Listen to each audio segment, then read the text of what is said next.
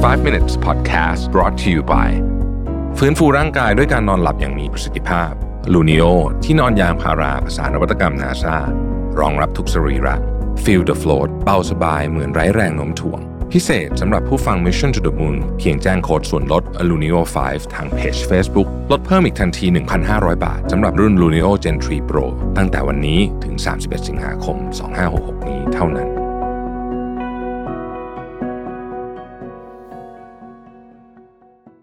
สวัสดีครับ 5 minutes นะครับ คุณอยู่กับประวิทยานุสาหะครับ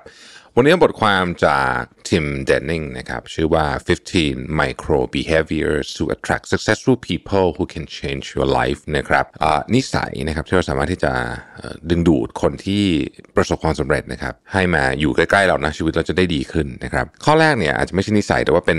เขาบอกว่าเป็นคล้ายๆกับตัวเลขที่น่าสนใจก็คือว่า เราต้องการคนที่ เพื่อเปลี่ยนแปลงชีวิตเราเนี่ยนะครับเราต้องการคนที่เก่งๆหรือว่าประสบความสำเร็จเนี่ยนะฮะสักประมาณ 6 คนนั่นเองนะฮะไม่ได้ต้องเยอะอะไรขนาดนั้นนะครับแค่คน 6 คนนี้อยู่ในวงโคจรของคุณเนี่ยนะครับ คุณก็จะเหมือนกับ คล้ายๆ กับเปลี่ยนพฤติกรรม เปลี่ยนทัศนคติ เปลี่ยนความคิดนะครับรวมถึงความรู้ที่ได้พวกเขาด้วยเนี่ยนะฮะแค่นี้ก็เพียงพอแล้วที่จะทำให้คุณเนี่ยเติบโตอย่างก้าวกระโดดในชีวิตของคุณนะครับ ข้อที่สองเนี่ยเขาบอกว่าจริง ๆ แล้วเนี่ยหนึ่งในสิ่งที่เราอาจจะไม่ค่อยได้นึกถึงคือ การพูดคุยกับผู้คนที่ต่างวัยกันโดยเฉพาะคนที่เก่งๆเนี่ยที่อายุต่างจากเราเยอะๆเช่นเด็กกว่าเราโดยเฉพาะเด็กกว่าเราเนี่ยนะครับ ประมาณสัก 20 ปี สมมติกรณีแบบออย่าง อย่างกรณีของผมเนี่ยก็คือน้องๆที่เพิ่งจบใหม่เนี่ยนะฮะเขาอายุห่างผมสัก20กว่าปีเนี่ยก็เป็นสิ่งที่ควรทำโดยเฉพาะคนที่เป็นคนที่เชี่ยวชาญอะไรในในในใน generation ของเขาอะเพราะว่าเราจะไม่เข้าใจเรื่องพวกนี้เลยนะครับอพอเราไม่เข้าใจเนี่ยบางทีเราไปทำอะไรเนี่ยมันมันมันผิดที่ผิดทางนะฮะคนอายุ 20 กว่าๆเนี่ยนะครับก็จะเป็นคนที่เรียกว่าเป็นกำลังสำคัญในการขับเคลื่อน เศรษฐกิจและสังคมนะฮะแล้วก็จะเป็นคนที่นำเทรนด์ของใหม่ๆ หลายอย่างด้วยนะครับ ก็คุยกับเขาก็จะดีนะครับ ข้อที่3เนี่ยเขาบอกว่าเวลาเราเจอคนที่ประสบความสำเร็จ แล้วเราอยากจะขออะไรเขาสักอย่างหนึ่งเนี่ยนะครับ ขอให้ให้ทิ้งระยะเวลาไว้นานที่สุดเท่าที่จะนานได้นะครับ คุณทีมเดนนิงเนี่ยเขาก็เป็นเขาก็เป็นคนดังนะคนหนึ่งนะครับเขาก็เขียนเเขียนบทความให้ Business Insider CNBC อะไรเงี้ยแล้วก็มีคนตามหลายแสนคนนะฮะเเขาบอกว่าเขาอะไม่ชอบเลยเวลาที่เขาไปเจอกันตามงานสมมตินะฮะเจอเจอกันครั้งแรกนะเขาไปบรรยายแล้วก็มาเจอคนเขาบอกเออช่วยแชร์โพสต์นี้ให้ผมหน่อยสิอะไรแบบนี้นะฮะคือคือเขาบอกว่ามันมันรู้สึกถูก abuse นะครับ เพราะฉะนั้นเนี่ยเวลาคุณไปเจอคนที่ประสบความสำเร็จหรือว่าเก่งๆ มากๆ แล้วคุณต้องการจะขออะไรเขาเนี่ยขอให้ดึงเวลาไว้ให้นานที่สุด เพราะว่าไม่งั้นเนี่ยเขาจะรู้สึกว่าเขาถูกคุณใช้แล้วเขาก็จะไม่อยากคุยกับคุณอีกนะครับ ข้อที่สี่นะครับบอกว่าไม่ต้องพยายามที่จะโชว์สแตทของตัวคุณเอง ในสแตทในที่นี้หมายถึงว่าทำนองว่าเรียนจบที่ไหนนะครับ ยอดขายบริษัทปีละเท่าไหร่รถที่ขับเจ๋งขนาดไหนอะไรประเภทอย่างเงี้ยนะฮะในนี้เขาเขียนภาษาอังกฤษบอกว่า just shut up and be normal คือไม่ต้องโมว่างั้นเถอะนะฮะไม่ต้องโมเพื่อจะไปพยายามไปจะทำให้คนอีกฝั่งนึงเขาประทับใจนะครับ ถ้าจะพูดคุยกับเขาก็พูดคุยเรื่องปกติธรรมดานี่แหละนะฮะข้อที่ห้านะครับเอ่อ คนที่อยู่กับคนที่เก่งๆเนี่ยหรือประสบความสำเร็จเนี่ยแล้วไม่รู้สึกผิดที่ผิดทางเนี่ยคือคนที่ชัดเจนในตัวเองนะฮะชัดเจนในตัวเอง รู้ว่าตัวเองอยากทำอะไร รู้ว่าตัวเองชอบอะไรไม่ชอบอะไร รู้ว่า value ของตัวเองคืออะไรนะครับเป้าหมายในชีวิตคืออะไร ต่อให้วันนี้เรายังไม่เก่งมากแต่เราชัดเจนเนี่ยนะฮะเวลาเราอยู่ในที่ที่มีคนเก่งๆเยอะๆเนี่ย เราจะรู้สึกไม่ไม่เดือดดาใช้คำนี้แล้วกันนะครับเออเราจะรู้สึกว่าโอเค เพราะว่าเราชัดเจนในตัวเองนะฮะ ข้อที่ 6 ครับพยายามแสดงความสนใจคนอื่นอย่างจริงใจ ความสนใจคนอื่นอย่างจริงใจเนี่ยสามารถสังเกตได้จากว่าเราตั้งใจฟังสิ่งที่เขาพูดหรือเปล่า หรือเราอยากจะพูดแต่เรื่องของเรานะฮะถ้าเราตั้งใจฟังสิ่งที่เขาพูด สนใจจริงๆเนี่ยรับฟังจริง คนเหล่านี้ก็จะรู้สึกได้นะครับ แล้วก็เขาก็อยากจะคบหาสมาคมกับเรานั่นเองข้อที่7นะเขาบอกว่าสิ่งที่ได้ ROI ในชีวิตเยอะที่สุดอย่างหนึ่ง ที่ผู้เขียนคือคุณทีมทีมเดนนิงเขาทำเนี่ยนะฮะก็คือการพูดจากับคนแบบแรนดอม เช่นคนที่เจอที่ฟิตเนสนะครับหรือบาริสต้าที่ร้านกาแฟอะไรประเภททำนองนี้นะฮะพูดคุยหลายครั้งเนี่ยได้รู้เรื่องที่น่าสนใจมาก เขาใช้คำว่า highest ROI life hack นะฮะคือเขาบอกว่าเป็นหนึ่งในสิ่งที่เขาได้ ได้ข้อมูลได้เรื่องราวต่างๆ มาเขียนหนังสือมาทำอะไรเงี้ยเยอะมากเลย ข้อที่ 8เขาบอกว่า เมื่อเราจำเป็นที่จะต้องแสดงจุดยืน ขอให้เรามีจุดยืนที่ชัดเจนนะครับเมื่อเราต้องแสดงอารมณ์บางอย่างเนี่ยนะฮะก็ขอให้ชัดเจน เพราะว่าบางทีเนี่ยถ้าเราเกรงไปหมดนะฮะเกรงไปหมดเนี่ยบางทีพอเราไม่เป็นตัวของตัวเอง ไม่ชัดเจนเนี่ยคนที่เก่งๆเนี่ยเขาจะไม่ชอบคนแบบนี้เขาจะดูออกนะครับ ข้อที่ 9 ผมชอบอันนี้มากเลยเขาบอกว่า ใช้การนินทาให้เป็นประโยชน์ การนินทาในที่นี้ก็คือว่าเวลาปกติเรานินทาเราพูดเรื่องร้ายเกี่ยวกับเจ้าตัวรับหลังถูกไหมฮะอันนี้คือ definition ของการนินทา แต่เขาบอกว่าลอง reverse gossip ดูสินะครับ reverse gossip คือยังไงคือแทนที่คุณจะพูดเรื่องไม่ดีเกี่ยวกับเจ้าตัวรับหลังอะลองพูดเรื่องดีๆ เกี่ยวกับคนนั้นรับหลังดู 9 ใน 10 ของสิ่งที่คุณพูดเนี่ยมันจะไปถึงเจ้าตัวแล้วเขาก็จะรู้สึกชอบคุณ แต่ว่าอย่าเฟกนะคือถ้าจะชมเขาก็ชมจริง ๆ นั่นเองนะครับ คือไม่ใช่ของที่แบบแต่งขึ้นมาเลยอะไรแบบนี้นะฮะข้อที่ 10 ครับ ในในเนี้ยผมผมเขียนสรุปไปเลยเขาบอกว่า เวลาใครก็ตามที่เขากำลังล้มอยู่หรือว่ากำลังอะไรอย่างเงี้ยลองสังเกตดูนะครับบางคนเนี่ยหายไปจากโซเชียลมีเดียเลย อยู่ดีก็หายไปเลยที่เป็นปกติเป็นคนที่ active มากเนี่ยอาจจะเป็นเพราะว่าเขากำลังเจอปัญหาอะไรบางอย่างอยู่ก็ได้ ลองติดต่อเขาไปดูนะครับเผื่อเราช่วยอะไรได้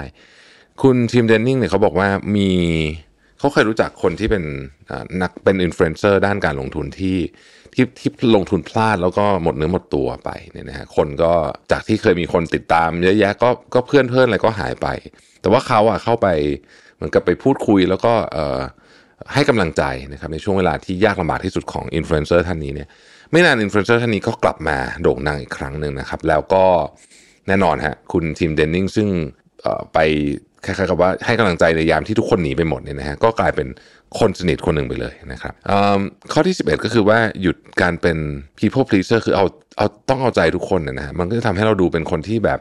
โลเลเหยาะแยะได้ แล้วก็มันเหนื่อยมากการเอาใจผู้คนมันเหนื่อยนะฮะข้อที่ 12 ครับ เวลามีใครโพสอะไรออนไลน์ขอความช่วยเหลืออะไรถ้าเราพอจะทำได้นะฮะแชร์โพสเขาหรือว่าถ้าเขาต้องการอยากจะส่งแมสเซจนี้ออกไปให้ไกลๆแล้วก็ช่วยแชร์เนี่ยพวกนี้ก็ได้รับความ มันก็จะกลับมา ถึงเราในในวันหนึ่งนะครับ ข้อที่ 13เขาบอกว่าลองดูซิว่าคุณจะสามารถอดใจได้นานแค่ไหนเวลาเจอคนใหม่ๆ ก่อนที่คุณจะถามว่าเขาทำงานอะไรนะครับเขาบอกว่ามนุษย์เนี่ยเป็น status symbol คือยึดติดกับหน้าที่การงานฐานะอะไรแบบนี้มาก ๆ เวลาเราถามว่าเขาทำงานอะไรเนี่ย เราอาจจะต้องการประเมินเขาว่าเขาอยู่ตรงไหนของไฮรักีในนี้เขาพูดเลยนะครับว่าเห็นแบบนี้ในสิ่งที่เรียกว่า primate hierarchy นะครับก็คือลำดับชั้นของสังคมนั่นเองเขาบอกว่า จริง ๆ แล้วว่ามันคนที่ผู้คนอยากอยู่ด้วยเนี่ย จะไม่ค่อยสนใจเรื่องนี้นะครับเพราะฉะนั้นครั้งหน้าก็ลองคุยเฉยๆ แค่คุยก็ได้ ไม่ต้องไม่ต้องหลอกไม่ไม่ต้องรู้หรอกว่าเขาทำอะไรยังไงจนกว่าวันหนึ่งเดี๋ยวเราก็รู้เองแหละข้อที่ 14 ก็ตรงไปตรงมานะครับ ยอมรับเวลาที่เราผิด แล้วก็เงียบเวลาที่เราถูกนะครับเวลาเราถูกเนี่ยเราไม่ต้องตอกย้ำความถูกของเรานะฮะคือถ้าเราถูกเราถูกหรือว่าสมมติว่าเป็นการสมมติ คนนึงบอก A คนนึงบอก B แล้ว B ถูกนะครับไม่ต้องย้ำเฮ้ยนี่ไงเห็นไหมไม่ไม่เชื่อที่ฉันบอก ทุกคนรู้อยู่แล้วครับว่าคุณถูกเงียบๆไปนะฮะน่ารักกว่าเยอะเลยนะครับ ข้อที่ 15 ครับโฟกัสกับเรื่องเล็ก ๆ อันนี้ผมเคยเห็นด้วยตัวเองเลยครั้งหนึ่งน่าสนใจมาก คือผมไปเข้าร่วมประชุมอันหนึ่งนะครับ ซึ่งการประชุมวันนั้นเนี่ยก็มีบรรดามหาเศรษฐีของเมืองไทยหลายคนเนี่ยไปประชุมด้วยบังเอิญคนที่นั่งคนที่มีป้ายนั่งอยู่หัวโต๊ะเนี่ย เขาเป็นเจ้าของสถานที่นะครับ เป็นเจ้าของตึกว่างั้นเถอะนะครับ เสร็จแล้วเนี่ยบนโต๊ะนั้นเนี่ยก็มีคนที่อาวุโสกว่าท่านเจ้าของตึกเนี่ยนะฮะซึ่งซึ่งปกติเจ้าของตึกก็นั่งหัวโต๊ะก็เป็นเรื่องธรรมดาแล้วพอเขาเห็นชื่ออีกคนหนึ่งซึ่งอาวุโสเขาเนี่ยนะเขาก็เดินไปสลับป้ายครับให้ท่านนั้นมานั่งที่หัวโต๊ะแทนแล้วเขาไปนั่งตรงอีกที่หนึ่งแทน เพื่อเป็นการแสดงความเคารพ ซึ่งผมว่าอันนี้มันเป็นของที่แบบดีเทลมากๆเลยนะฮะคือมันเล็กมาก แต่เนี่ยมันคือสิ่งที่ทำให้คนเนี่ย ไปได้ไกลกว่าคนอื่นหรือเปล่า ผมว่ามันเป็นเรื่องเล็กน้อยพวกนี้แหละนะครับ ขอบคุณที่ติดตาม 5 minutes นะครับ แล้วเราพบกันใหม่พรุ่งนี้ สวัสดีครับ สวัสดีครับ 5 minutes นะครับ วันนี้บทความจาก Alex Mather นะครับ ชื่อว่า nine subtle things that make people admire you นะฮะ ของพวกนี้เป็นเรื่องเล็กๆ ที่เราต้องหมั่นสังเกตตัวเองนะครับ แล้วก็ถ้าทำได้ดีเนาะคนก็จะคนก็จะชอบเรานะครับ ข้อที่หนึ่งฮะคือการควบคุมอารมณ์นะครับ คนที่สามารถควบคุมอารมณ์ได้ดีเนี่ยนะฮะจะเป็นคนที่มีเสน่ห์มาก ซึ่งต้องบอกว่าทำยากเหมือนกัน เพราะว่ามันเป็นเรื่องที่ต้องฝึกตลอดนะครับแล้วก็วิธีหนึ่งที่ที่สำหรับคนที่เป็นคนอารมณ์ร้อนนะครับผมก็เป็นคนหนึ่งที่ที่ที่ต้องบอกว่าก็รู้รู้ตัวเองเป็นคนที่แบบอารมณ์เสียง่ายอะไรเงี้ยนะคือเวลาเวลาที่เรารู้สึกว่าเราเนี่ยอยู่ในอยู่ในโหมดที่อารมณ์ไม่ดีเนี่ยนะฮะพยายามไม่พูดหรือไม่ทำอะไรจะจะดีหมายถึงว่า อยู่นิ่งๆนะครับ ซึ่งแป๊บหนึ่งอะร้อยมันผ่านไปนะก็มันจะดีขึ้นนะครับ พอพูดไปบางทีมันอาจจะพูดในสิ่งที่เราที่เสียใจอะที่พูดออกไปนะมันก็ไม่พูดดีกว่านะครับอันที่สองเนี่ยคือเขาบอกว่า care for appearance ในที่นี้ก็คือว่าคือให้ให้คำนึงถึงรูปลักษณ์ภายนอก แต่ว่าไม่ได้หมายความว่าต้องถมแบรนด์เนมใส่เข้าไปทั้งตัวหรืออะไรแบบนี้นะฮะแต่คือให้ดูแต่งตัวสะอาดสะอ้านเหมาะสมกับสถานที่นะครับ ดูแลตัวเองนะฮะคนที่ดูแลตัวเองเนี่ย มันก็จะสามารถบอกได้ว่าคนนี้เป็นคนที่ดูแลใส่ใจตัวเองนะครับออกกำลังกายอะไรพวกนี้เนี่ยก็ทำทำให้ดูมีเสน่ห์อยู่แล้วนะครับ อันที่สามคืออไม่ไม่พูดแทรกคนอื่นนะฮะซึ่ง หลายคนเนี่ยอาจจะไม่รู้ตัวด้วยซ้ำว่าตัวเองเป็นคนชอบพูดแทรกคนอื่นนะครับลองสังเกตตัวเองดูนะฮะว่าเราเป็นคนชอบพูดแทรกคนอื่นด้วยแต่คนที่พูดแทรกคนอื่นเนี่ย คนจะไม่ชอบมากๆนะฮะแล้วมันจะมันเป็นอะไรที่ที่ทำให้คนไม่ชอบเราได้มาได้เร็วที่สุดอันหนึ่งเลยแหละนะฮะข้อที่สี่เนี่ยเขาบอกว่า obsess กับอะไรบางอย่างนะฮะทำให้คุณมีเสน่ห์นะครับไม่แต่ไม่ได้ obsess มากจนเกินคำว่า obsess ในนี้หมายถึงว่า คุณรู้เรื่องอะไรบางอย่างมากกว่าคนอื่น อย่างอย่างมาก ๆเลยนะฮะอาจจะเป็นงานอดิเรกก็ได้นะครับ อาจจะเป็นเรื่องประวัติศาสตร์ก็ได้ อาจจะเป็นอะไรก็ได้นะฮะคือมันจะมีของบางอย่างที่เราชอบอะเรารู้สึกว่าคนเราอินกับเรื่องนี้มากนะครับก็เนี่ยแหละอันเนี้ยมันจะช่วยให้เรามีเสน่ห์ในบางมุมนะฮะข้อที่ 5 คือสามารถเล่นมุกตลกกับตัวเองได้บางคนเล่นไม่เป็นนะหมายถึงว่าเล่นไม่เป็นในนี้หมายถึงว่า ไม่สามารถเล่นมุกด่าตัวเองเงี้ยสมมตินะฮะเป็นมุกตลกอย่างเงี้ยนะครับ บางคนเล่นไม่เป็น คือเหมือนกับเราโห image ของเราดีมากเพราะฉะนั้นเรานึกข้อเสียไม่ออกแต่ว่าคนที่สามารถเล่นมุกแบบนี้ได้เนี่ยมันทำให้การพูดคุยเนี่ยมันลื่นไหลมากขึ้น แล้วก็ดูมีความใช้คำว่าเอ่อมันจะมีเซนส์ของความถ่อมตัวนิดๆนะฮะคนที่สามารถเล่นมุกตลกกับตัวเองได้นะครับ ข้อที่ 6 ครับ ไม่ว่าคุณจะคิดอะไรอยู่หรือว่ากำลังประสบความสำเร็จหรืออะไรก็ตามเนี่ย อย่ารีบบอกคนอื่น นะครับถ้าสมมติว่ามันกำลังแบบเออคุณกำลังจะได้อะไรบางอย่างหรือแบบเฮ้ยคุณกำลังทำอะไรสำเร็จเนี่ยนะฮะอย่าเพิ่งรีบบอกนะครับรอให้เรื่องมันแบบแบบชัวร์ก่อนค่อยพูดหรือดีกว่านั้นคือให้คนอื่นเขารู้เองนะฮะข้อเจ็ดคือลองชมคนอื่นบ้างทีนี้คำว่าชมนี้ไม่ไม่ไม่หมายถึงว่าพูดจาแบบเย็นมันจะมีคนที่แบบยอคนตลอดเวลาพวกนั้นไม่ดีนะฮะแต่เขาบอกว่าการชมคนอื่นจากใจจริงนะครับ ถึงแม้ว่าเราอาจจะคิดว่าเขารู้อยู่แล้วนะฮะอันเนี้ยเป็นเรื่องที่ดี ควรทำนะฮะข้อที่แปดเขาบอกว่าทำตัวเหมือน diffuser บางทีเนี่ยการพูดคุยเนี่ยนะฮะบทสนทนามันมันจะเครียดไปเรื่อยๆ แล้วก็มีความหนักหน่วงเนี่ยทำยังไงเราจะกลายเป็นคนที่ทำให้บทสนทนานะเบาลงได้ คือเขาบอกว่าบางบทสนทนามันก็มีความจำเป็นแหละ ที่จะต้องหนักหน่วงนะฮะ แต่ว่าส่วนใหญ่เนี่ยมันไม่จำเป็นนะฮะ โดยเฉพาะที่ทำงานนะครับ ใครก็ตามที่สามารถที่ทำให้การบทสนทนาเนี่ยไปถึงจุดประสงค์ของการพูดคุยได้ หมายถึงว่า บรรลุวัตถุประสงค์การสนทนานั้นได้ แต่ไม่ต้องเคร่งเครียดจนเกินไปเนี่ย ก็จะทำให้เราเป็นคนมีเสน่ห์นะครับ ข้อสุดท้ายคือการ break social norm นะฮะคำว่า break social norm ในที่นี้ก็คือว่า มันจะมีของบางอย่างที่เป็นความเชื่อหลักๆ ของสังคม เราก็ไม่จำเป็นจะต้องทำอะไรแบบนั้นก็ได้นะครับ อะไรก็ได้ที่เราลองคิดว่ามันเป็นตัวเราแล้วรู้สึกว่า เฮ้ย เรื่องนี้แหละ ฉันจะยืนหยัดเป็นแบบนี้ไม่ว่าอ่อไม่ว่าคนอื่น คนอื่นเขาจะ ไปทิศทางเดียวกันหมดนะฮะแต่ว่าเราเชื่อว่าเรื่องเนี้ยเป็นเรื่องที่ถูกต้องเราก็จะยืนหยัดทำแบบนี้ ก็จะทำให้เราดูเป็นคนที่ คือคือมันมันจะมีเส้นบางๆ ระหว่างความขวางโลกกับความ กับความเป็นตัวของตัวเองนะครับ ต้องต้องต้องดูความเหมาะสมให้ดีว่าเราเป็นเอาแค่เป็นตัวของตัวเองพอนะครับ ขอบคุณที่ติดตาม 5 minutes นะครับ สวัสดีครับ สวัสดีครับ 5 minutes นะครับ วันนี้บทความจาก Alex Alex Smither นะฮะ ชื่อว่า 10 simple behaviors that make people respect you more ไม่แน่ใจเหมือนกันว่าเคยอ่านไปหรือยัง แต่ชอบมาก ถ้าซ้ำขออภัย แต่ผมคิดว่าฟังอีกทีก็ดีนะฮะ อะไรที่ทำให้คุณคนจะเคารพคุณมากขึ้น ซึ่งเป็นเรื่องที่สำคัญมากในโลกยุคปัจจุบันนี้นะครับ อันที่หนึ่งนะฮะ stop always being available ไม่ต้องตอบเท็กซ์ทุกคนตลอดเวลาเดี๋ยวนั้นก็ได้นะฮะคือให้ไทม์ไลน์ของโลกนี้อยู่กับคุณเยอะที่สุดนะครับ ไม่ใช่ว่าใครต้องการคุณเมื่อไหร่ก็จะว่างให้เขาเสมออย่างเงี้ยนะฮะไม่ดี ข้อที่สองพูดให้น้อยลง อันนี้เป็นเรื่องจริง เวลาคนพูดน้อยลงเนี่ย เราจะรู้สึกว่าทุกครั้งที่เขาพูดเนี่ยมันมีความหมายนะครับ คือถ้าพูดเยอะไปมันจะเป็นอารมณ์พูดไปเรื่อย นะฮะมันก็จะเริ่มไม่ค่อยมีความหมายสักเท่าไหร่นะครับ ข้อที่3ครับเมื่ออยู่ต่อหน้าสาธารณชนเนี่ยผ่อนคลายและเดินเหินให้ช้าๆ นิ่งๆ ไม่ไม่ไม่ได้แบบว่าเดินช้าเว่อร์ๆอย่างนี้นะครับ แต่ว่าอย่าโลกอะเออใช้คำนี้แล้วกัน อย่าโลกนะฮะไม่ว่าอยู่ในสถานการณ์ใดก็ตามนะครับ เพราะเมื่อคุณโลกปุ๊บคุณจะ create environment ที่โลกไปด้วย และรวมถึงคนอื่นก็จะโลกไปด้วย โดยเฉพาะในสถานการณ์วิกฤตนะครับ ข้อที่ 4เขาเขียนเลยว่า sharpen up your physical appearance มนุษย์เรามองภาพลักษณ์ภายนอกเยอะจริงนะครับคำว่า beauty privilege มีอยู่จริง ไม่ว่าคุณจะชอบหรือไม่ชอบก็ไม่ชอบละกันอะสมมุติคุณไม่ชอบ แต่ปฏิเสธไม่ได้ว่าสมองมนุษย์เรามันถูกทำให้เป็นอย่างนั้นอะ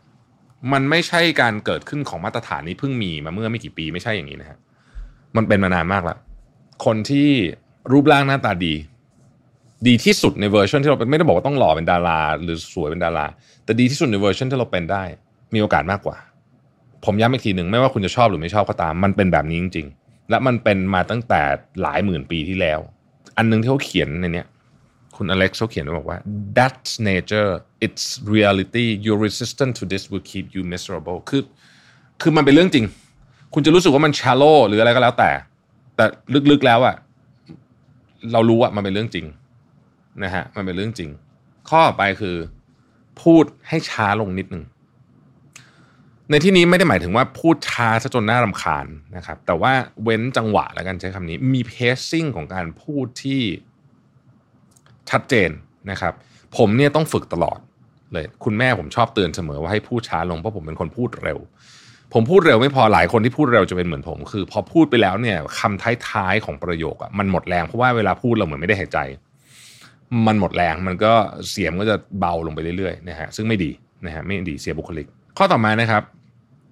มี boundary ที่ชัดเจน และใช้มันอยู่ตลอดเวลา boundary ที่ชัดเจนก็คือเฮ้ยอะผมยกตัวอย่างนะครับ อันนี้ผมผมผมว่าเป็น boundary ที่เจ๋งดีนะดรยุ้ยนะฮะซีอีโอของเซนา Development นะเคยเคยบอกผมบอกว่า เขากินอาหารที่เป็น business อะ business talk อะเฉพาะ lunch นั้นไม่กิน dinner เพราะว่า dinner เนี่ยเขาจะกลับไปดูแลลูกเพราะว่างานเขายุ่งมากอยู่แล้วฉันไม่มีไม่มีไม่มีไม่มี business dinner นะฮะซึ่งผมว่าเจ๋ง ผมว่าเจ๋งดี คือผมว่า เออเฮ้ยอันนี้เป็น boundary ชนิดหนึ่งนะฮะซึ่งพอเป็น bound พอเรามี boundary แบบนี้เราจะชัดเจนคือเราเราจะสามารถ control ชีวิตเราได้ไม่ถูกลากไปโดยคนอื่นนะฮะบางคนเนี่ย เพื่อนชวนก็ปฏิเสธไม่ได้นู่นนี่คือ มันก็เลยไม่มี boundary ที่ชัดเจนนะครับ ผมว่ามีประโยชน์มาก ข้อต่อมานะฮะอันนี้อีกละ เป็นข้อที่ดูเหมือนแบบผิวผิวภายนอกแบบเปลือกมากๆ คือ dress well แต่งตัวให้ดีนะครับ ผมพูดเรื่องการแต่งตัวเนี่ยก็ต้องจะต้องบอกว่ามีข้อยกเว้นสำหรับบางคนเท่านั้นนะฮะ เราก็จะมักจะเห็นมาร์คซักเคอร์เบิร์กหรือถ้าเป็นเมืองไทยเนี่ยก็อาจจะเป็นพี่ต่อถนนชัยอะไรแบบนี้ นอกจากนั้นถ้าเกิดคุณไม่ได้เป็นกลุ่มคนเหล่านั้นเนี่ยการแต่งตัวดีเนี่ยจะทำให้คุณรู้สึกดีขึ้นและมั่นใจมากขึ้นนะครับ แล้วหลาย ๆ ครั้งเนี่ยนะฮะ impression first impression มนุษย์เราเนี่ย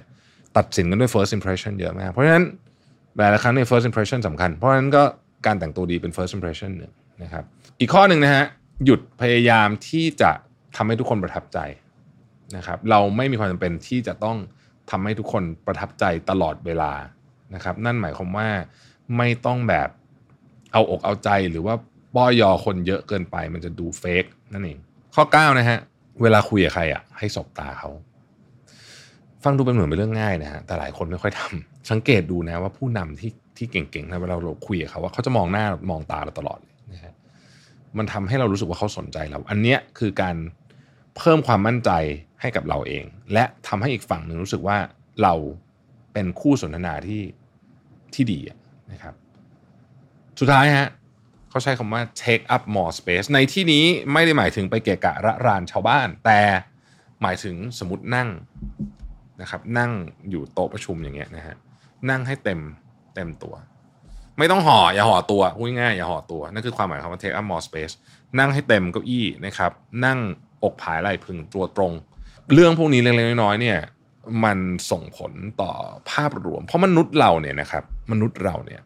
วันก่อนเราพูดเพิ่งสรุปหนังสือเรื่องจิตวิทยาสายดาร์กไปใช่ไหมมนุษย์เราเนี่ยไม่ได้ดูเฉพาะสิ่งที่คนเราพูดออกมาจากปากอย่างเดียว แต่เขาดูความประทับใจโดยรวมๆนะฮะไอ้สิบข้อที่เราพูดมาทั้งหมดเนี่ยมันคือการสร้างความประทับใจ ซึ่งจำเป็นมาก ๆเลย ต่อองค์รวมของการสื่อสารระหว่างคนด้วยกันนะครับ ขอบคุณที่ติดตาม 5 minutes นะครับ สวัสดีครับ สวัสดีครับ 5 minutes นะครับคุณอยู่กับประวิทานุสาหะครับ วันนี้เอาบทความมาจาก Jerry Rumer นะฮะชื่อว่า Three Surprising Daily Habits I Practice to Keep Low Energy and Fatigue Away น่าสนใจมากนะฮะว่า นิสัยอะไรที่ทำอยู่ตลอดแล้วทำให้เรามีพลังงานทั้งวัน ผมเชื่อว่าไออาการอ่อนล้าอ่อนเพลียของคนทำงานเนี่ยมันเกิดขึ้นอยู่เป็นเรื่องปกตินะครับ แต่ว่าทำยังไงเราถึงจะลด เรื่องนี้ได้นะครับ เรามาดูกันเลยนะฮะข้อแรก เขาบอกว่า follow a diet แต่ diet ในที่นี้คือ information diet หรือจะใช้คำว่า low information diet ก็ได้ ก็คือ รับข้อมูลให้มันน้อยๆหน่อยนะฮะมันมีรายงานที่เขาอ้างเนี่ยบอกว่า สมองเราเนี่ยต้องบริหารจัดการข้อมูลประมาณ 5%มากกว่าปีที่แล้วเสมอนะครับที่ผ่านมานะครับ เขาบอกว่าคนทั่วๆไปเนี่ยนะฮะ รับข้อมูลเนี่ยนะฮะ74กิกะไบต์ต่อวันนะฮะ74กิกะไบต์ต่อวันนะฮะเยอะมากนะฮะเขาบอกว่าข้อมูลประมาณขนาดนี้เนี่ย ถ้าเปรียบเทียบกับมนุษย์เมื่อ 500 ปีที่แล้วเนี่ย74กิกะไบต์เนี่ยทั้งชีวิตของมนุษย์ 500 ปีที่แล้ว ตอนนี้คือต่อวันนะครับอะไม่ต้องเทียบไกลขนาดนั้นก็ได้นะครับเขาบอกว่าณปีนี้เนี่ยนะฮะณปีอ่าขอไปณปี 2011เขาไปสำรวจปี 2011 ก็คือ 10 ปีที่แล้วเนี่ย มนุษย์เนี่ย หนึ่งคนเนี่ยรับข้อมูลมากกว่าคนที่อยู่ในปี1986นะถึง5เท่านะครับ เพราะฉะนั้นตอนนี้ข้อมูลมันเยอะจริงๆ แล้วมันมีอะไรเต็มไปหมดเลยที่เราต้องเราต้องเราต้องรับเข้ามาในสมองเนี่ยแต่เขาบอกว่าเฮ้ยสมองมนุษย์เราเนี่ยมันไม่ได้พัฒนาเร็วเท่ากับคอมพิวเตอร์ชิปนะนะฮะในหนังสือเรื่อง The Organized Mind เนี่ยนะฮะผู้เขียนเนี่ยบอกว่า our brains have the ability to process the information we take in but at a cost we have trouble separating the trivial from the important and all this information processing makes makes us tired คือเราอะเวลาเราประมวลผลข้อมูลต่างๆรับเข้ามาเนี่ยนะฮะมันมีต้นทุนของมันอยู่นะครับ แล้วพอมันเยอะมากเนี่ย เรามีปัญหากับการแยกข้อมูลที่แบบเป็นข้อมูลแบบทั่วไปอะนะที่ไม่รู้ก็ได้ไม่รู้ก็ได้นะฮะไม่ได้สำคัญกับชีวิตขนาดนั้น กับข้อมูลที่สำคัญนะครับ แล้วพอเราต้อง process ข้อมูลเยอะอันนี้มันเหนื่อย เราก็เลยจะยินคำว่า no information fatigue อะไรพวกเนี้ยตลอดเวลานะครับ แล้วเดี๋ยวนี้เวลาเราพักเราทำอะไรฮะไถมือถือมันก็คือการรับข้อมูลอย่างหนึ่ง เพราะฉะนั้นเขาจึงแนะนำแบบนี้นะฮะข้อที่หนึ่งหนึ่งชั่วโมงแรกของวัน ขอไม่เอาโทรศัพท์เลยนะฮะหนึ่งชั่วโมงแรกของวันไม่เอาโทรศัพท์เลยนะครับแล้วก็ช่วงเวลา deep work เนี่ยช่วงเวลา deep work เนี่ยมักจะเป็นช่วงเวลาเช้าๆเนี่ยนะฮะโซเชียลมีเดียอีเมลโทรศัพท์ไม่เอาเลย นะครับข่าววันหนึ่งขอไม่เกินสองครั้ง อีเมล เช็ควันละไม่เกินสองครั้ง จริง ๆ การเช็คอีเมลเป็นแบตช์เนี่ยผมเคยเล่าในพอดแคสต์ตอนที่แล้ว ไปว่าเช็คอีเมลเป็นแบตช์เนี่ยมันเร็วกว่าเช็ค ค่อยๆเช็คทั้งวันเนี่ยสามสี่สิบเปอร์เซ็นต์เลยนะฮะอืมแล้วก็เขาบอกว่า replace mindless phone scrolling ก็คือ mindless ก็คือแบบ ไถมือถือไปเรื่อยเนี่ยนะด้วยการทำ activity ต่างๆ เช่นออกกำลังกายเดินการพูดคุยกับคนอื่นอะไรเงี้ยอะไรก็ได้อ่านหนังสือก็ได้อะไรก็ได้ที่ไม่ใช่การถ่ายมือถือนะครับเพื่อลดการรับข้อมูลนะนี่คือ information diet อันที่หนึ่งนะฮะเขาบอกพลังงานจะเยอะขึ้นอย่างมากนะครับ ข้อที่สองเนี่ยนะฮะเขาบอกว่าเลือกคนที่เราจะอยู่ด้วยสำคัญมากสำคัญมาก ผู้เขียนเนี่ยเป็น introvert นี่บอกว่าไอ้โหนี่ยิ่งสำคัญใหญ่เลย คนที่เราจะอยู่ด้วยคนที่หนึ่งที่เป็นคนที่สำคัญที่สุดคือตัวเราเอง ต้องมีเวลาให้กับตัวเองเสมอนะครับ ต้องมีเวลาให้กับตัวเองเสมอ แล้วก็เมื่อเราต้องอยู่กับคนอื่น สิ่งที่สำคัญมากคือ การเลือกคนที่อยู่รอบตัวเรา เพราะพลังงานของเราระดับพลังงานของเราเนี่ยที่เรามีพลังงานเนี่ยมันขึ้นอยู่กับคนที่อยู่รอบตัวเรามาก ๆเลยทีเดียวนะครับ เลือกคนที่ เรารู้สึกว่า เราอยู่แล้วเนี่ย ได้พลังงานที่มันเพิ่มขึ้น คนที่ควรหลีกเลี่ยงคืออะไรนะฮะหนึ่งนะครับ คนที่มองเห็นทุกอย่างเป็นแง่ลบไปหมดขึ้น ไม่ว่าจะเป็นสถานการณ์อะไรมีแต่เรื่องแย่ๆไปหมดนะครับ ขอสองคนขี้นินทาสามคนที่จัดคนอื่น หรือว่าคนที่ไปวิพากษ์วิจารณ์เป้าหมายคนอื่นวิพากษ์วิจารณ์ไอเดียของคนอื่นอยู่ตลอดเวลานะครับ แล้วก็คนที่คุณรู้สึกว่าเวลาอยู่ด้วยแล้วเนี่ย คุณต้องพยายามเป็นไม่เป็นไม่เป็นตัวของตัวเองนะพวกนี้เนี่ยเขาเรียกว่าเป็น massive energy drainer เลยนะฮะเป็นคนที่ดูดพลังงานมามโหฬารเลยนะฮะพลังงานมโหฬารเขาบอกว่า อย่าลืมว่าพลังงานบวก หรือพลังงานลบเนี่ย มันเป็นพลังงานเหมือนกัน มันติดต่อนะคือถ้าเกิดคุณอยู่คนพลังงานบวกมันก็บวกเพิ่มนะอยู่พลังงานลบมันก็ลบติดต่อนะครับ ข้อที่สามฮะเขาบอกว่า ไม่ว่างานคุณจะเบื่อหน่าเบื่อแค่ไหนก็ตามเนี่ย ให้พยายามหาความสนุกสนานหรือว่าอินสปายในสิ่งที่คุณทำถ้าไม่ได้มาจากไองานนั้นที่คุณทำอยู่เนี่ย คุณต้องหาอย่างอื่นทำนะครับ เราใช้เวลา 50%ของเวลาที่เราตื่นนะกับการทำงานก็คือชีวิตนี้เราใช้เวลาอยู่การทำงานเยอะที่สุดนะครับ ดังนั้น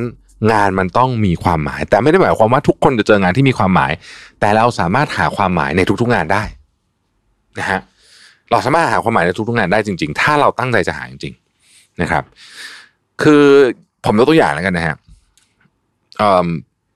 บางอย่างเนี่ย เวลาทำเนี่ยเหนื่อย เช่น เวลาผมเขียนการ์ด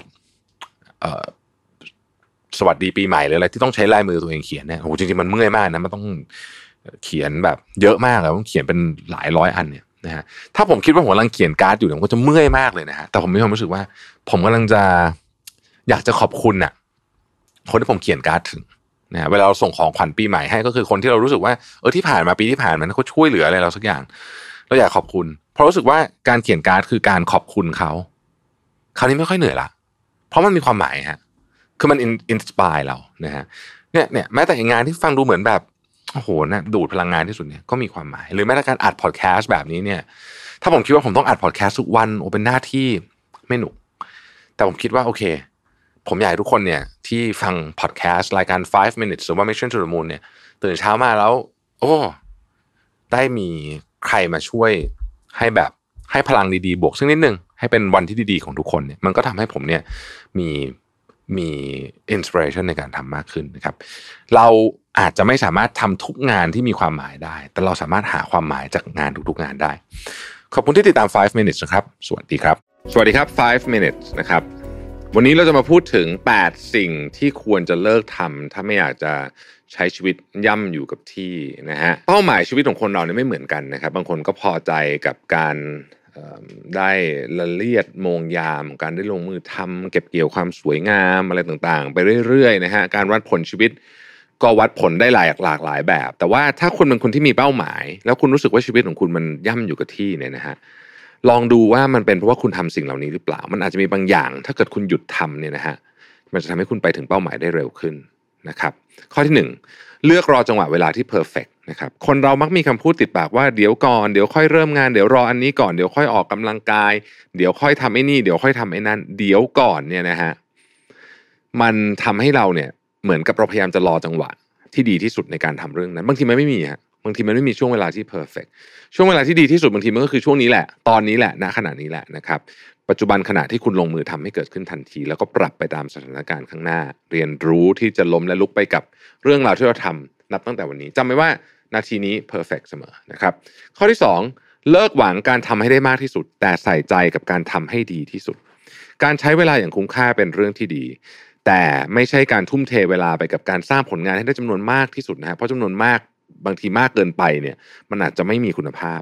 การวัดศักยภาพของตัวเองเนี่ยบางทีเนี่ยมันต้องวัดที่คุณภาพนั่นเองนะครับมนุษย์ไม่ใช่หุ่นยนต์ที่จะผลิตของมาได้เยอะๆตลอดเวลานะครับมันเป็นการบริหารจัดการชีวิตสร้างสารรค์ผลงานชั้นเยี่ยมนะครับที่ตัวเองรู้สึกพอใจกับมันนั่นเองนะครับ ข้อที่ 3 เลิกใช้เวลาไปกิจกรรมไปกับกิจกรรมที่ไร้สาระนะครับแน่นอนทุกคนเนี่ยมีช่วงเวลาที่มีประสิทธิภาพที่สุดแตกต่างกัน บางคนอาจจะมีพลังตอนเช้าๆหลังตื่นนอนบางคนมีความคิดดีๆตอนบ่าย บางคนตอนกลางคืน ไม่ว่าจะเป็นช่วงไหน ขอให้คุณเก็บเวลาช่วงนั้นไว้กับงานที่สำคัญที่สุดนะครับลองเรียงลำดับงานในแต่ละวันดูนะฮะแล้วก็เลือกงานที่สำคัญที่สุด เอาไว้ทำตอนที่สมองแล่นนะครับส่วนกิจกรรมอื่นๆ พวกเล่นมือถืออะไรพวกเนี้ยนะฮะเอาไว้ทำเวลาอื่นแทนนะครับ ข้อต่อมานะฮะเลิกมองชีวิตตัวเองผ่านเลนส์ของคนอื่นนะครับ เราคงใช้ชีวิตโดยไม่สนใจคนอื่นสัทีเดียวมันเลยไม่ได้ เพราะยังไงเราก็ต้องอยู่ร่วมกับคนอื่น แต่เราไม่ควรให้สายตาคนอื่นมากำหนดชีวิตเรานะครับ เพราะถ้าเป็นอย่างนั้นเนี่ยนะฮะเราจะเหนื่อยมากนะแล้วในที่สุดเนี่ยเราจะทำไปตามความฝันของคนอื่นนะที่ไม่ใช่ความฝันของเรานะครับ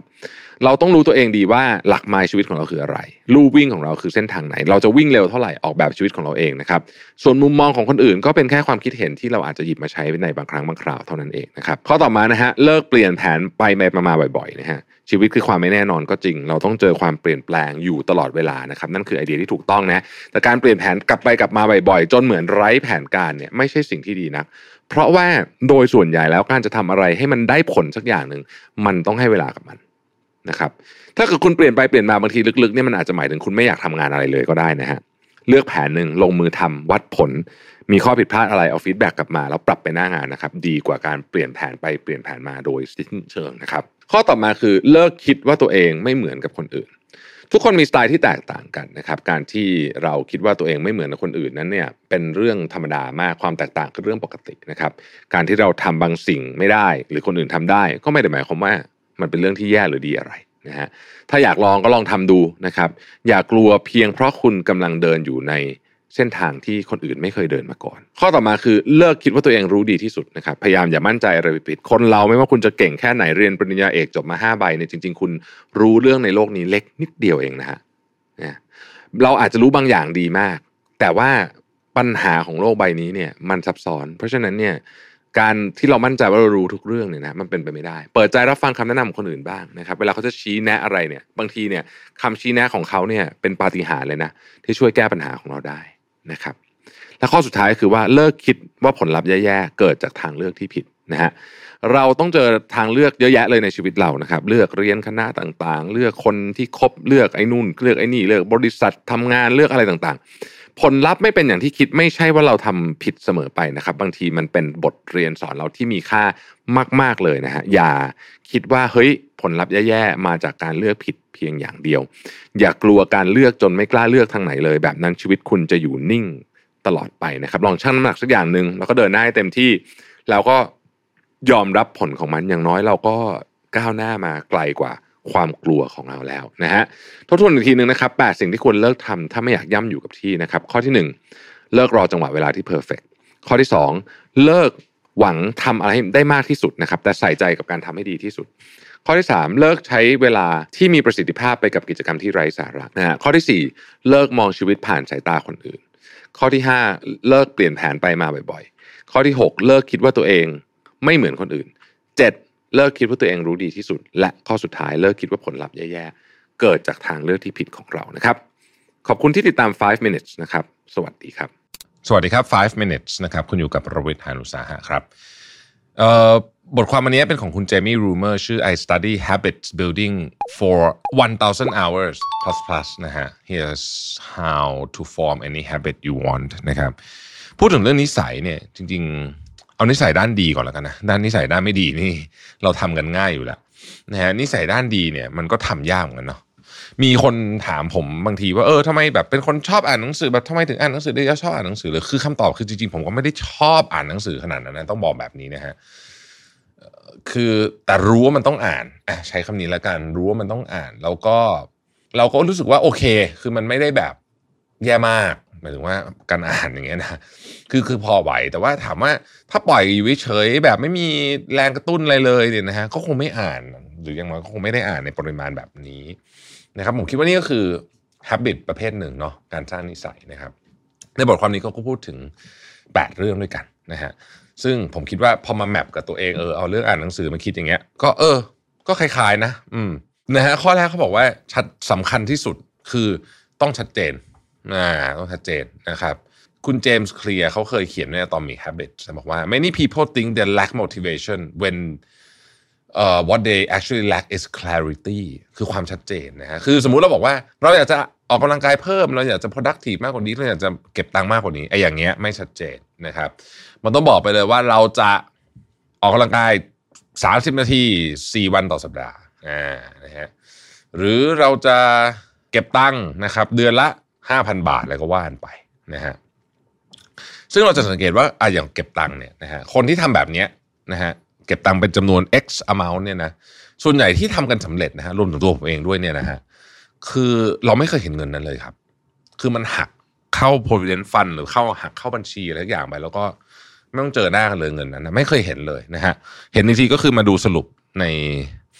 ในอะไรอะใบที่เขาส่งมาให้นะใช่ไหมไม่เคยเห็นไม่เคย ไม่เคยแม้แต่กระทั่งจะกดเข้าไปดูในเว็บด้วยซ้ำคือคือรู้อะว่ามันมีอยู่ตรงนั้นนะนะฮะแล้วก็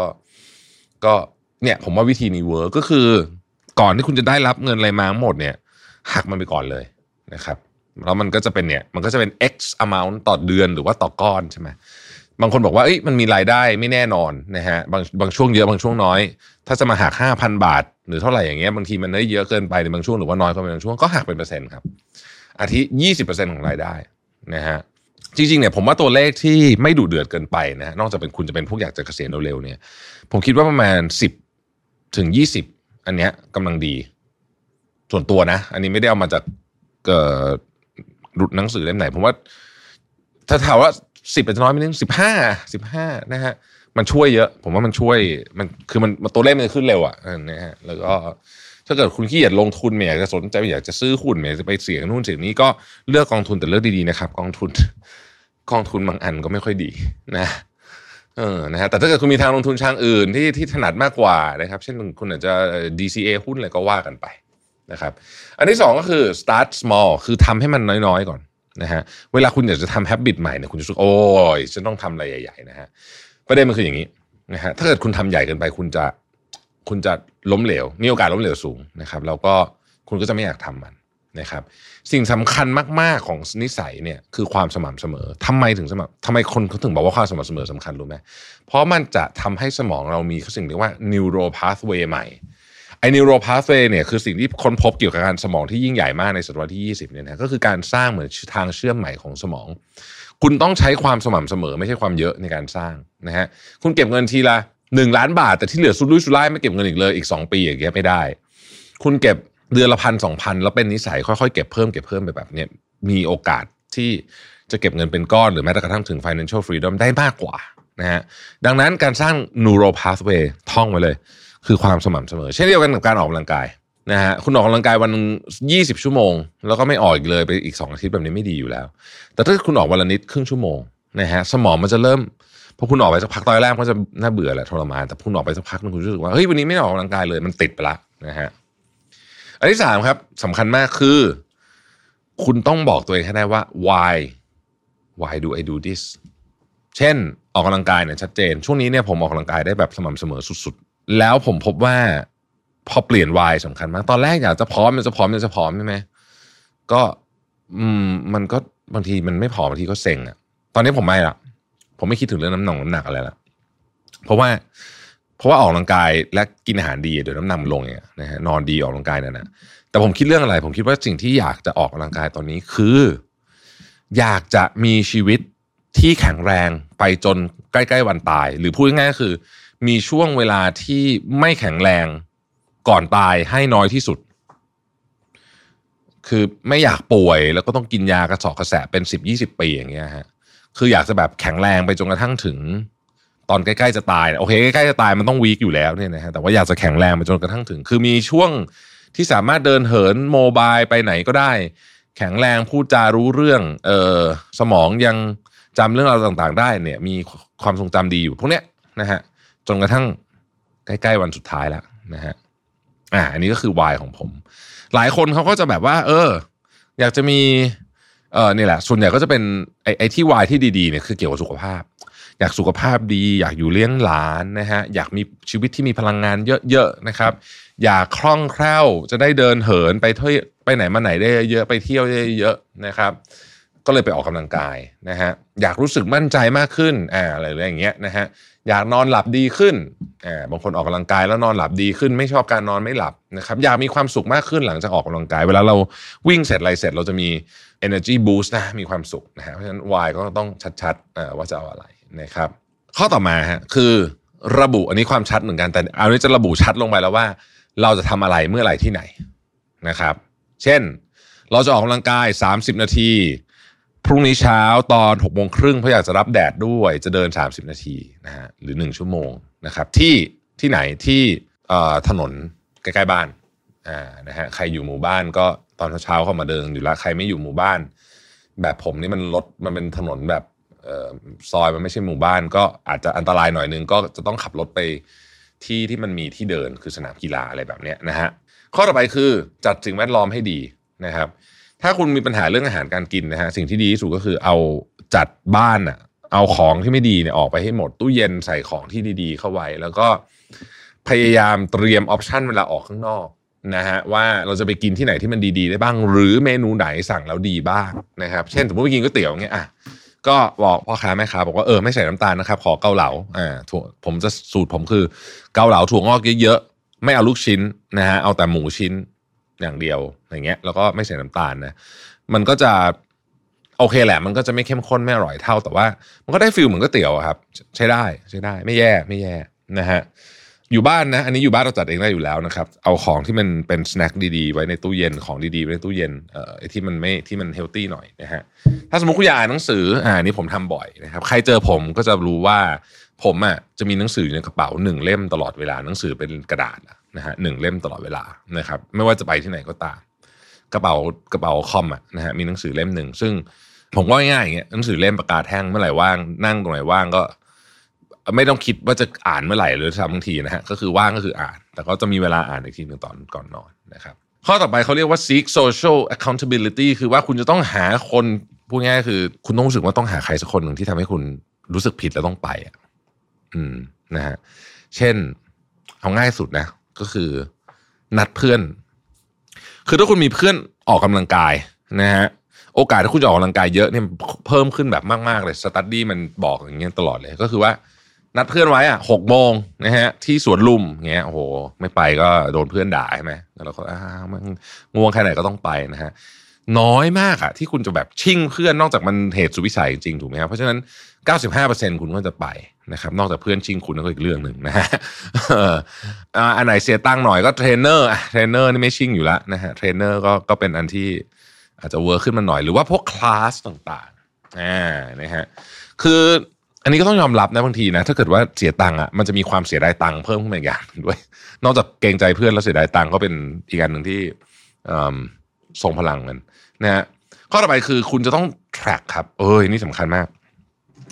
คือคุณต้อง track อะเหมือนเอาเรื่องเงินแล้วกัน เงินเนี่ย ไม่ track ไม่รู้ คือ มันต้องมันต้อง track ค่าใช้จ่ายมันต้อง track รายได้ต้อง track ต้อง track ทุกอย่างนะฮะแล้วก็ถ้าไม่ track เนี่ยคุณจะประมาณการสูงไปหรือต่ำไปส่วนใหญ่เราจะประมาณการว่าเราใช้เงินน้อยเกินไป อืมเสมอกว่าที่เป็นของจริง เพราะฉะนั้นต้อง track นะครับออกกำลังกายก็เหมือนกัน track นี่มันดีหลายอย่างนะคือเราจะเราจะบอกได้ว่า เออช่วงเนี้ย น้ำหนักไม่ลงเลยอะสมมติคุณลดน้ำหนักอยู่นะฮะ แต่คุณก็รู้สึกว่าคุณทำอะไรเหมือนเดิม แต่จริงมันต้องมีอะไรสักอย่างที่ไม่เหมือนเดิม ถ้าคุณ track คุณจะรู้เช่น สมมติคุณบอกว่าคุณต้องกินเหมือนเดิมนะออกกำลังกายก็เท่า ๆเดิมทำไมน้ำหนักมันไม่ลงอะอ่าอาจจะอะมันอาจจะเริ่มชนเพดานจุดหนึ่งละ หรือช่วงนั้นคุณอาจจะนอนไม่ดีนะครับ นอนไม่ดีก็อาจจะทำให้คุณมีโอกาสที่จะ